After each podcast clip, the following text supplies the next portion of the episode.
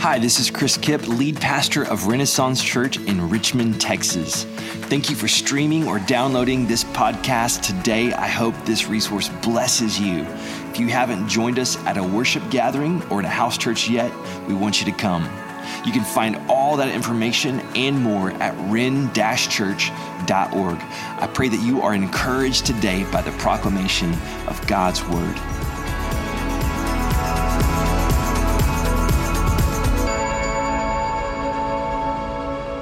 It is an honor to be with you this morning. Um, my wife and I got to celebrate 13 years of marriage this week, so we took two nights away and it was fantastic. We love you, but it was great to be away from you for a couple nights, okay? No, I'm just kidding. It's really more my three children. God bless them. Uh, we are glad to uh, spend some time away and uh, really kind of, it kind of ties in well with what we're going to be talking about this morning. We've been in a series called uh, Giants Will Fall. And at the beginning of the year, I had been praying, like, Lord, what is the what, what is it for this year? Is there anything that you want to speak to my heart? And I just sense the Lord uh, speak to me about giants will fall, meaning the the big stuff in our lives, the things that feel overwhelming, that feel Goliath, that Jesus wanted to bring victory for us in those areas. And so we've been looking at uh, giant things. We've been talking about uh, temptation in our life. We've been talking about fear, worry, and anxiety. We've been talking about addiction and then adversity this past week. But this week, I want to talk about something that uh, might feel like the, the giant shadow that's been cast over your life. And, and the topic for this morning is relational brokenness relational brokenness. You see, I think for many of us, we, we've grown up in families and systems, and we have our own issues uh, outside of all the other things that have happened to us that create a way of relating to other people that's really kind of broken. It's messed up. There's, there's broken relationships all around us.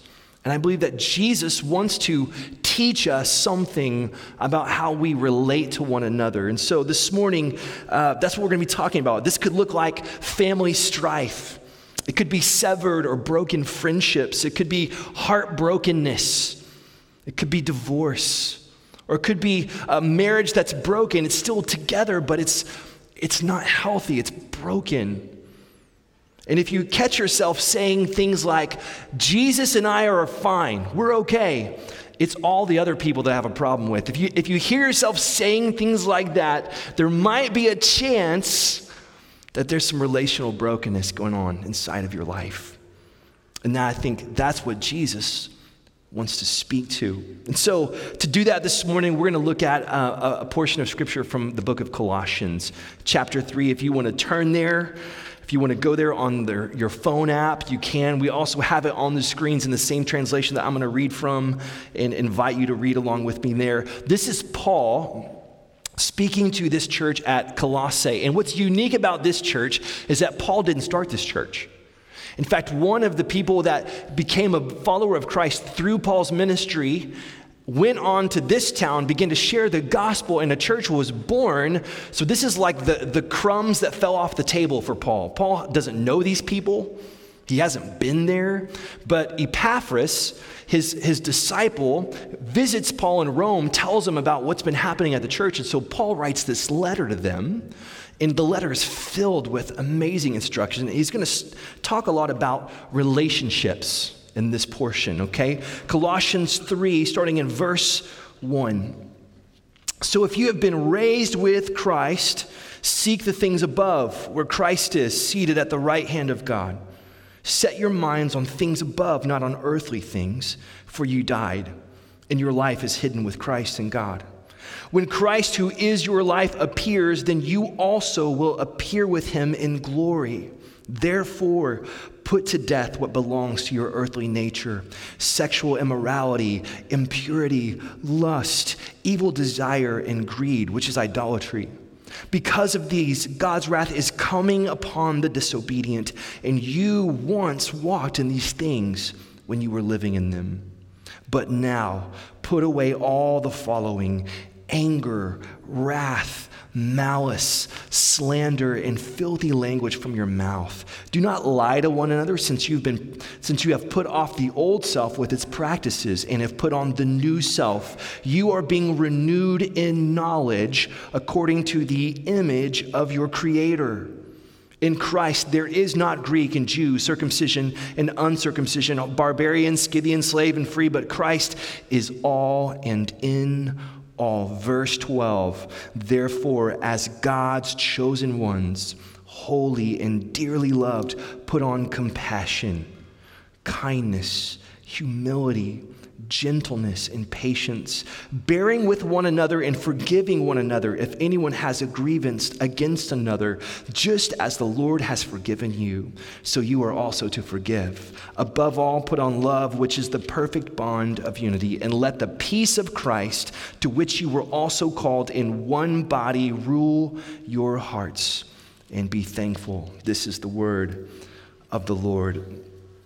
So, this past week, as Casey and I were out of town celebrating, we were visiting some of our old uh, hangouts. We were in our old town, the town where we met and fell in love and got married. And we we're talking about uh, our dating years. Now, I don't know if, if you're married here and you remember the dating years. Uh, our dating years were interesting because I kept breaking up with the poor girl. So we would date, and I'd, you know, we, I'd be pursuing her, and then we'd have a conflict. And I was thinking, I would think, you know, if she was the one, right, then we wouldn't have this problem, right? Because if she were the one, then we would be on the same page and we would think the same way about all this stuff. And then I'd say, ah, Lord, I just don't know. I don't know what to do. And I'd break up with her.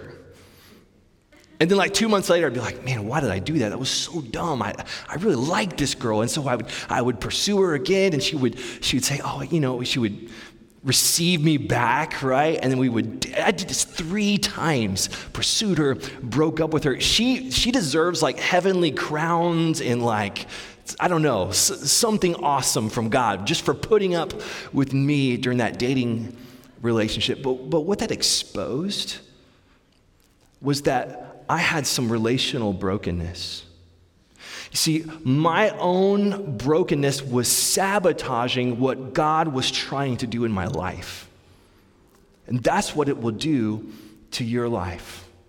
To, to recognize relational brokenness, we have to look in the rear view of our life. We have to think about the, the key relationships. Maybe it's your home growing up, your mom or your dad or your siblings. Or maybe think about the, the friendships or the, the dating relationships that you've had and think back on the rearview mirror of your life and, and just ask yourself the question is there a pattern here? Is there a pattern here? Because there's, there's things in us that are broken, and, and we kind of have this cycle, right? We, like me, I, I, let's date, let's break up, let's date, let's break. It's, it's like this cycle inside of us that, that we see a pattern over and over again in our lives. It's the trail of carnage behind you right? It's the skeletons in the closet. It's the, the string of severed relationships in your past. Or maybe it's this you, you, you, would say of every little season of your life, I always felt, fill in the blank, rejected. I always felt slighted. I always felt left out. Or I always felt passed over, unloved. Right? You have things, it's like, I mean, in every one of these relationships, I always felt this way. Or it's uh, the, the, the trail of angry blow ups right? The, the unresolved conflicts. We, we have to take a minute and just recognize what is the pattern in my life?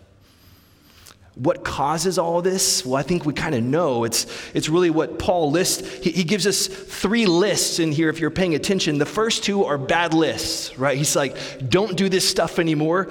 We saw that in, in verse 5. Put to death what belongs to your earthly nature sexual immorality, impurity, lust, evil desire, and greed, which is idolatry. In verse 8, he gives us another one. Put away all the following anger, wrath, malice, slander, and filthy language, and do not lie to one another. So he gives us these lists, and if you were to just practice those lists, okay, I'm going to be. Uh, sexual, immoral, impure, lustful. I'm going to have evil desires, and I'm going to have greed, and then I'm going to be angry, wrathful. I'm going to have malice, slander, filth. If you just do those things over and over in your life, guess what you're going to have? A lot of relational brokenness, right? The, the, the thing that causes it is it's our own sinful nature. It's our own sinful nature. It's that part of us that, that does the wrong thing and, and it says the wrong things at the wrong times. It's, it's a self centered type of thing.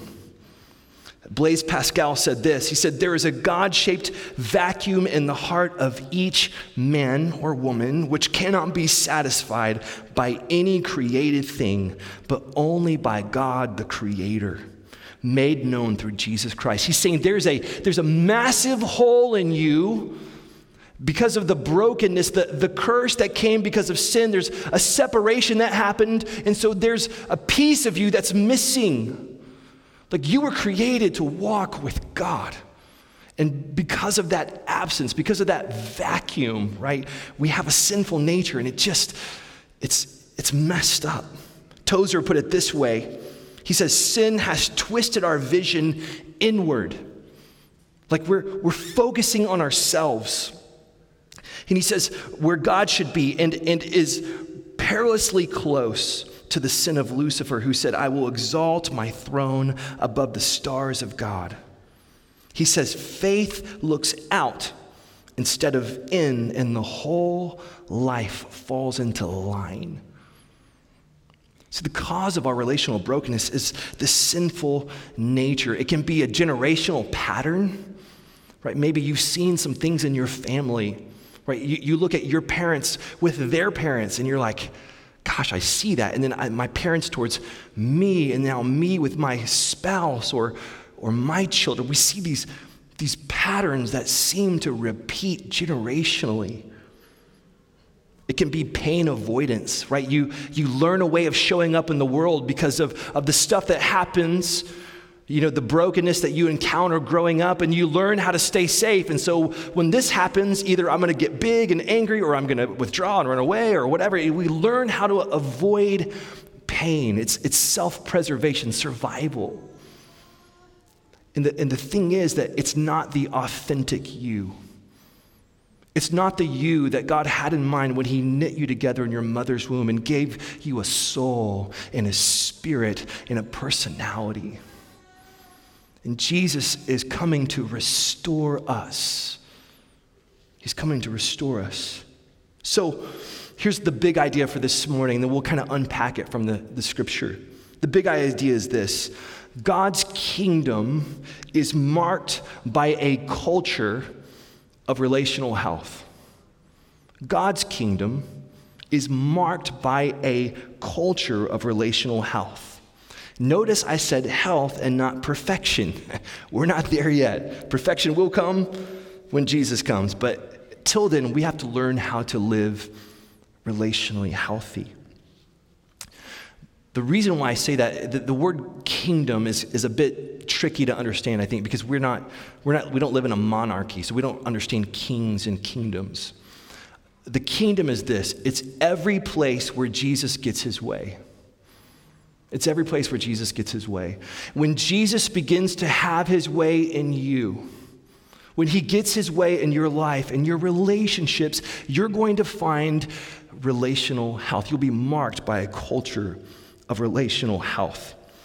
Um, I, I love reading the Gospels of Jesus, you know, Matthew, Mark, Luke, and John, and just reading the accounts of Jesus. And I was thinking this week, there's, there's never one story where we read and think, oh man, that dude got worse. Like he, he started following Jesus and like his life just, oh, it was nasty, right? No, there's, there's no story of Jesus ever making a person worse. Now, religion has made some people worse, right? We've seen some of those people. Maybe you know some of those people. Maybe you were one of those people, right? I was just really religious, but I did not love Jesus. Religion can make people worse, but Jesus always makes people well. Always. Every, every story of Jesus, he's restoring, he's redeeming, he's making someone well. Jesus never made a person worse, but he always makes us well. His culture, his kingdom is a culture of relational health. So let's begin to walk through this. What does the gospel say about our brokenness, our relational brokenness, and how do we live out this new health? Well, in verse 1 through 4 that we just read, Paul says this So if you have been raised with Christ, seek the things above. Where Christ is seated at the right hand of God. Set your mind on things above, not on earthly things, for you died and your life is hidden with Christ in God. When Christ, who is your life, appears, then you also will appear with him in glory. See, the first thing that, that Jesus does in us is called the new birth. It's a new birth. And what Paul is saying here is this you died. Like when you gave your heart to Christ, there was a death that took place. You died with him on the cross. And then he says, You were raised again. Right? There's, there's been a new birth in your life. This past week, I was at a, at a coffee shop, and a lawyer was in the coffee shop. And I overheard him talking about a visit he made with, uh, with the governor of our state to a prison in Louisiana. It's, it's referred to as Angola. I don't know if you ever heard of this prison. It's, it's the place where people go to die. I mean, 90 plus percent of them have life sentences. I think the average sentence there is 92 years. I mean, these are the people who have been um, convicted of, of murders, serial rapes, I mean, all kinds of bad stuff. And for the longest time, this was a place of incredible brokenness. More murders and assaults and, and those kinds of things were happening on the prison than almost any other place in Louisiana. And this warden came in, and his mom was a Christian. And she told him, Son, you got to do something about this. So here's what he did he brought the gospel to the prison. He brought the gospel to the prison. He, he had a seminary, the New Orleans Baptist Theological Seminary, come in and start Bible colleges. He told the prisoners, Look, if you have a guard that's mistreating you, I want you to, uh, here's how you do it. You write a note, it's anonymous, you're not going to get ratted out or anything like that, but I'm going to deal with them. I'm going to make sure that you're taken care of here. And he began to change the culture with the gospel and with authentic love. The place that used to be a living hell became the most peaceful jail. I mean, the, the stats, it's like 80% less issues that they've had in this place just by bringing the gospel. Five churches exist on the campus and they're led by inmates. There's a plaque on the wall, and on it are names of prisoners that have gone through Bible college and have been transferred to other prisons to plant churches. All out of this crazy, terrible prison. Here's what that means there's this myth that we have about relationships that says fundamental change is impossible. Right? That's what we think. So and so always does this, and there's no, there's no way that's going to change. But see, the gospel says this you have a new birth, and that means that fundamental change is possible what that speaks to us is where when we have these patterns that feel so ingrained in us, it's like, I don't know if I could ever, ever change. The new birth says to you, oh, yes, you can. You died, and you've been raised to new life. We have a new birth. The second thing that this speaks to us is that we have a new source. We read it in verse 4. He says, Christ, who is your life. He is your life. And that word life is a word that we studied back when we were looking at the I am statements. It's the word Zoe. It means the life worth living, the life that is truly life. It's the absolute fullness of life. It's Zoe. It's like, whew, it's the good stuff, right? The thing that wakes you up in the morning. Christ is your life. You have a new source. That, that void that Pascal talked about, this God shaped vacuum has been filled. Right? The Spirit of God indwells you. If you are a follower of Jesus, the Spirit of God fills you and it fills the void in you. You have a new source. And where you used to go into a relationship trying to use people like make me feel loved, make me feel accepted, make me feel secure, make me feel at peace, right? You're, you're like the leech, right? You're like, fill me, fill me, fill me. And instead, because we have a new source, we go into a relationship as people who are already loved. I'm already approved. I'm already secure. I'm already at peace. How? Because so and so finally did what I wanted them to do and they made me feel that way? No, no, no, no, no, no, no, no. Jesus is my life. Like his love is it's in me. We have a new source.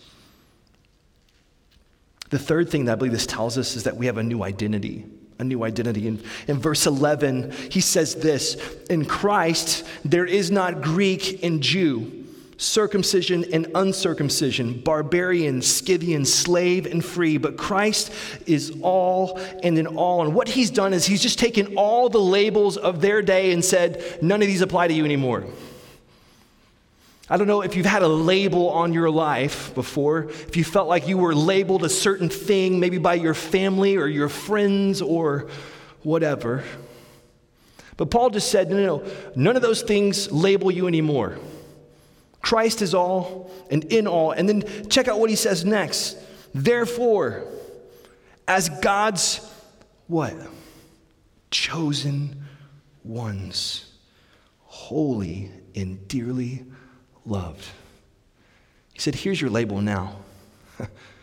Here's your new identity chosen, holy, and dearly loved. I mean, think about those words. Think about the word chosen. Do you remember being a kid and they were picking teams? And like you're standing there, like, come on, I want to play. It's like, no, uh, I'll take Jimmy and Juan and Carl. And you're like, I'm right here, right? You know, they didn't pick you. But here's the thing is, Jesus picked you. Ever thought about that before? In the garden, when he's sweating and he's he's got this the, the, the drops of blood coming down his face because he's agonizing in prayer. You know what he's agonizing over? He's, he's picturing your face and he's thinking about all the sin of your life being put upon him so that he might bring you to the father. And he scans through all time and space and place and history and he says you you you you you he, cho- he chooses. You have been chosen, which speaks to this. It speaks to that, that relational brokenness of rejection, of always feeling rejected. You see, you've, you're not rejected, you're chosen. It speaks to our insecurities.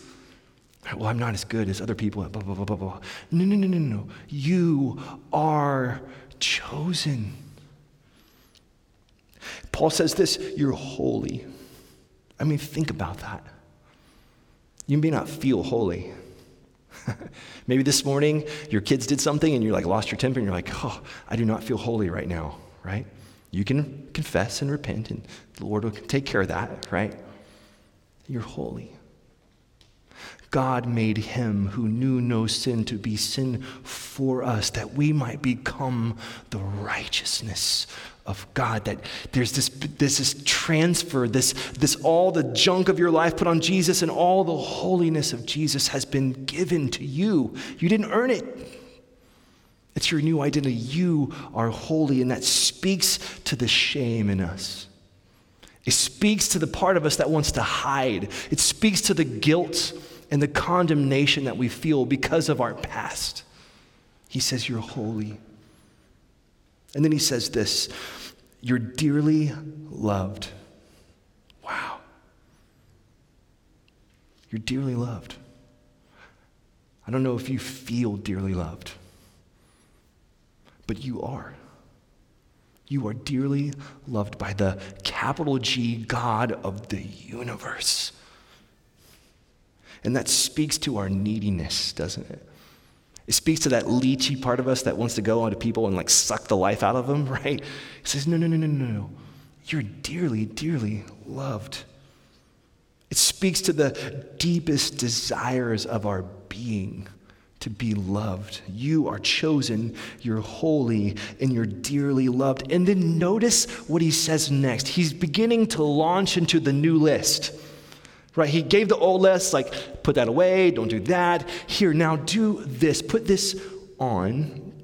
And what he's saying is this you aren't chosen, holy, and dearly loved because you're no longer angry but instead you're patient, or because you finally got it together in your life, now God's happy with you. No, no, no, that's not what he says. He says, out of your new identity, this is now how you live. See, we live from our new identity and not for it. Does that make sense? We're not trying to earn it. This is who you are because of Jesus, not because of any merit of your own. It is grace. And out of that, now you have a new identity to live from. And then the fourth thing is that he begins to show us the renewed ways of relating. In verse 10, he, he says it this way We've put on the new self. You're being renewed in knowledge according to the image of your Creator. That word renewed is like being restored, it's like being renovated. When Casey and I moved here into downtown Richmond, we bought an old house. It was, it was born in 1983, this house was, and um, not much had changed since 1983, and it, it was kind of nasty. Okay, it was really nasty. In fact, we in our in our bathroom we had a toilet that was jade green, and it had a baby blue um, toilet seat that was uh, the the the puffy kind. You sit on it and the air comes out of it. You know what I'm talking about? This was like like it's the comfort seat or whatever. And I would have guys come in and like work on the house, and they would stop me and be like oh man, like, can I take a picture of your toilet? I'm like, really? Like, I'm like, there are memes out there on Facebook about my toilet, right? Like, that's how bad it was. And we had to, we, we had to rip some stuff out. Right? We, we, Glenn and Ben and I had jackhammers and we were tearing out this nasty old flooring, right? We're ripping out all the grossness right? Years of nastiness. And that's what Paul's saying about your life. Look, there's some, there's some stuff in you, uh, right? Jesus is still working on that room, right? Yeah, well, there's rooms in our house where uh, we, you walk in, we'd be like, oh, well, we haven't done that yet, and, and don't, don't look over there, and right, because there's still stuff that's being renewed. You're being renewed. There's some things in you that Jesus is still working on. And here's what he's doing he's taking the, the parts of you that have been unsympathetic or indifferent, and he's working compassion in you. He's, he's taken the place that where you've been rude, and he's working kindness. He's taken that, that place in you where you've been self righteous and self focused and prideful, and He's working humility. Where you've been too harsh or too aggressive, Jesus is working gentleness. Where you've been easily angered and annoyed, Jesus is working patience. Where you've been demanding, Jesus is helping you bear with one another where you've hung on to the past offenses, right? When, when you've just wanted to just hang on to those old things that happened, Jesus is starting to work forgiveness in you. Where you've been selfish and self centered, Jesus is working sacrificial agape love. And where there's been division and strife, He's working unity and peace. He's renovating your relationships, He's changing you. He's teaching us new ways of relating. My, uh, my grandfather is, I think he's 92 years old now.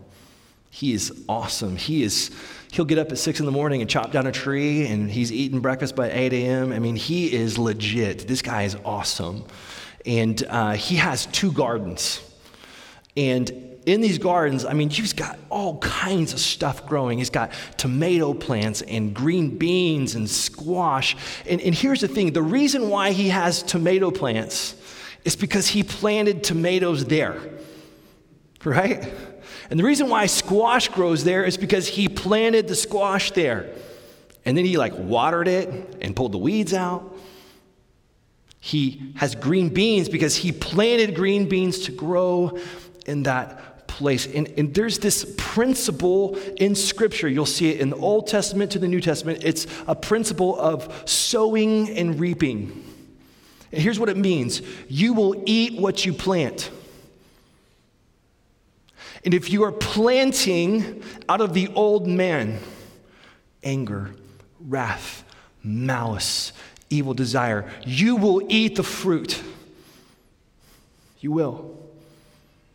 But you put to death the things of the old man and you begin to walk in the newness, the new identity that Jesus has for you, and you begin to plant peace and you plant love, right? If you plant the things that he teaches us kindness, gentleness, you will eat the fruit, and oh, it is good fruit. It's good fruit but we will eat what we plant, for better or for worse. So, what do we do with all this brokenness? What do we do with this pattern in us, with this rear view? We look back and we see, oh my gosh, I'm, I keep doing the same thing. The first thing is this own your pattern, own it. Because there's something in us that's like, well, you know, so and so did that to me. Oh, and this person said that to me, right? And oh, and he, oh, yes, I remember he, he did this to me. And we, we're just so quick to say, no, they did that and they did this and she said that. And we never own our own stuff. We have to start by owning our pattern. The reality is, is that I do this. I say these things. I act this way. It's my pattern and I have to own it. The second thing is this we have to interrupt the pattern. When I was in the church planting residency, we had a man by the name of Jim Harrington come and he would do these sessions with us on soul care. And this is kind of what all of soul care was about, is dealing with our relational brokenness. He said, whenever you have an episode, right, you, um, you lose your temper or you get vindictive or whatever happens in your life, whatever your pattern is, whenever that happens, what you need to do is just recognize it. And then what he said is get up in the balcony. Like if you've ever been to an arena where they have a big balcony and you can kind of look down and see what's happening below, you have to get up in the balcony and look down and say, okay, what just happened there? Like, what was going on? Like, I just lost my temper. Why? And then we begin to interrupt the pattern. We recognize it, we own it, and we begin to interrupt it. No, no, I know what's going on here. I know what's under the surface. We have to live into our transformation. Paul uses action words. He, he uses the word put off and then put on. To put off literally means to cast something aside. It's, it's, to, it's to, to renounce it, to throw it away. And then that word put on in the Greek would be like be clothed in, like getting dressed in the morning, right? I'm going to put something else on. If you've ever seen that, um, that show, What Not to Wear on TV, right? They take somebody and all their friends are like, oh, her wardrobe is terrible. She's, she wears, v, she wears a, a turtleneck sweater every day, right? And they're, they're telling them, like, you've got to help this person. They come in and they, they give the person a new wardrobe and they help them change their hair and their makeup. And you see them at the end, and you're like, oh my gosh, it looks like a movie star, right? It's just amazing. They, they put off something and they put on something new. And what Paul is saying is, look, you need to put on something new. Put on the character of Jesus. And here's why this is important. Because I think that many of us have bought into an idea of magic Christianity. Right? It's, it's magic. We pray, and then all of a sudden we're not angry anymore or I, I never do that thing anymore, right? I used to always do that, and now I don't do it anymore. And we have this magic thing, and we're just praying, we're just waiting for God to do something. And right here, God's saying, Whoa, put off and put on. Cast it away. Be clothed in. He's putting action words on us, not waiting oh, for the magic moment where all the things dissipate. I pray that God does deep, amazing things in you. And you don't want certain things anymore and you, you don't do things anymore. But here's the thing you have to put off and put on. You have to cooperate with the Spirit of God in your life. So we have to live into the transformation. Lastly, it's this.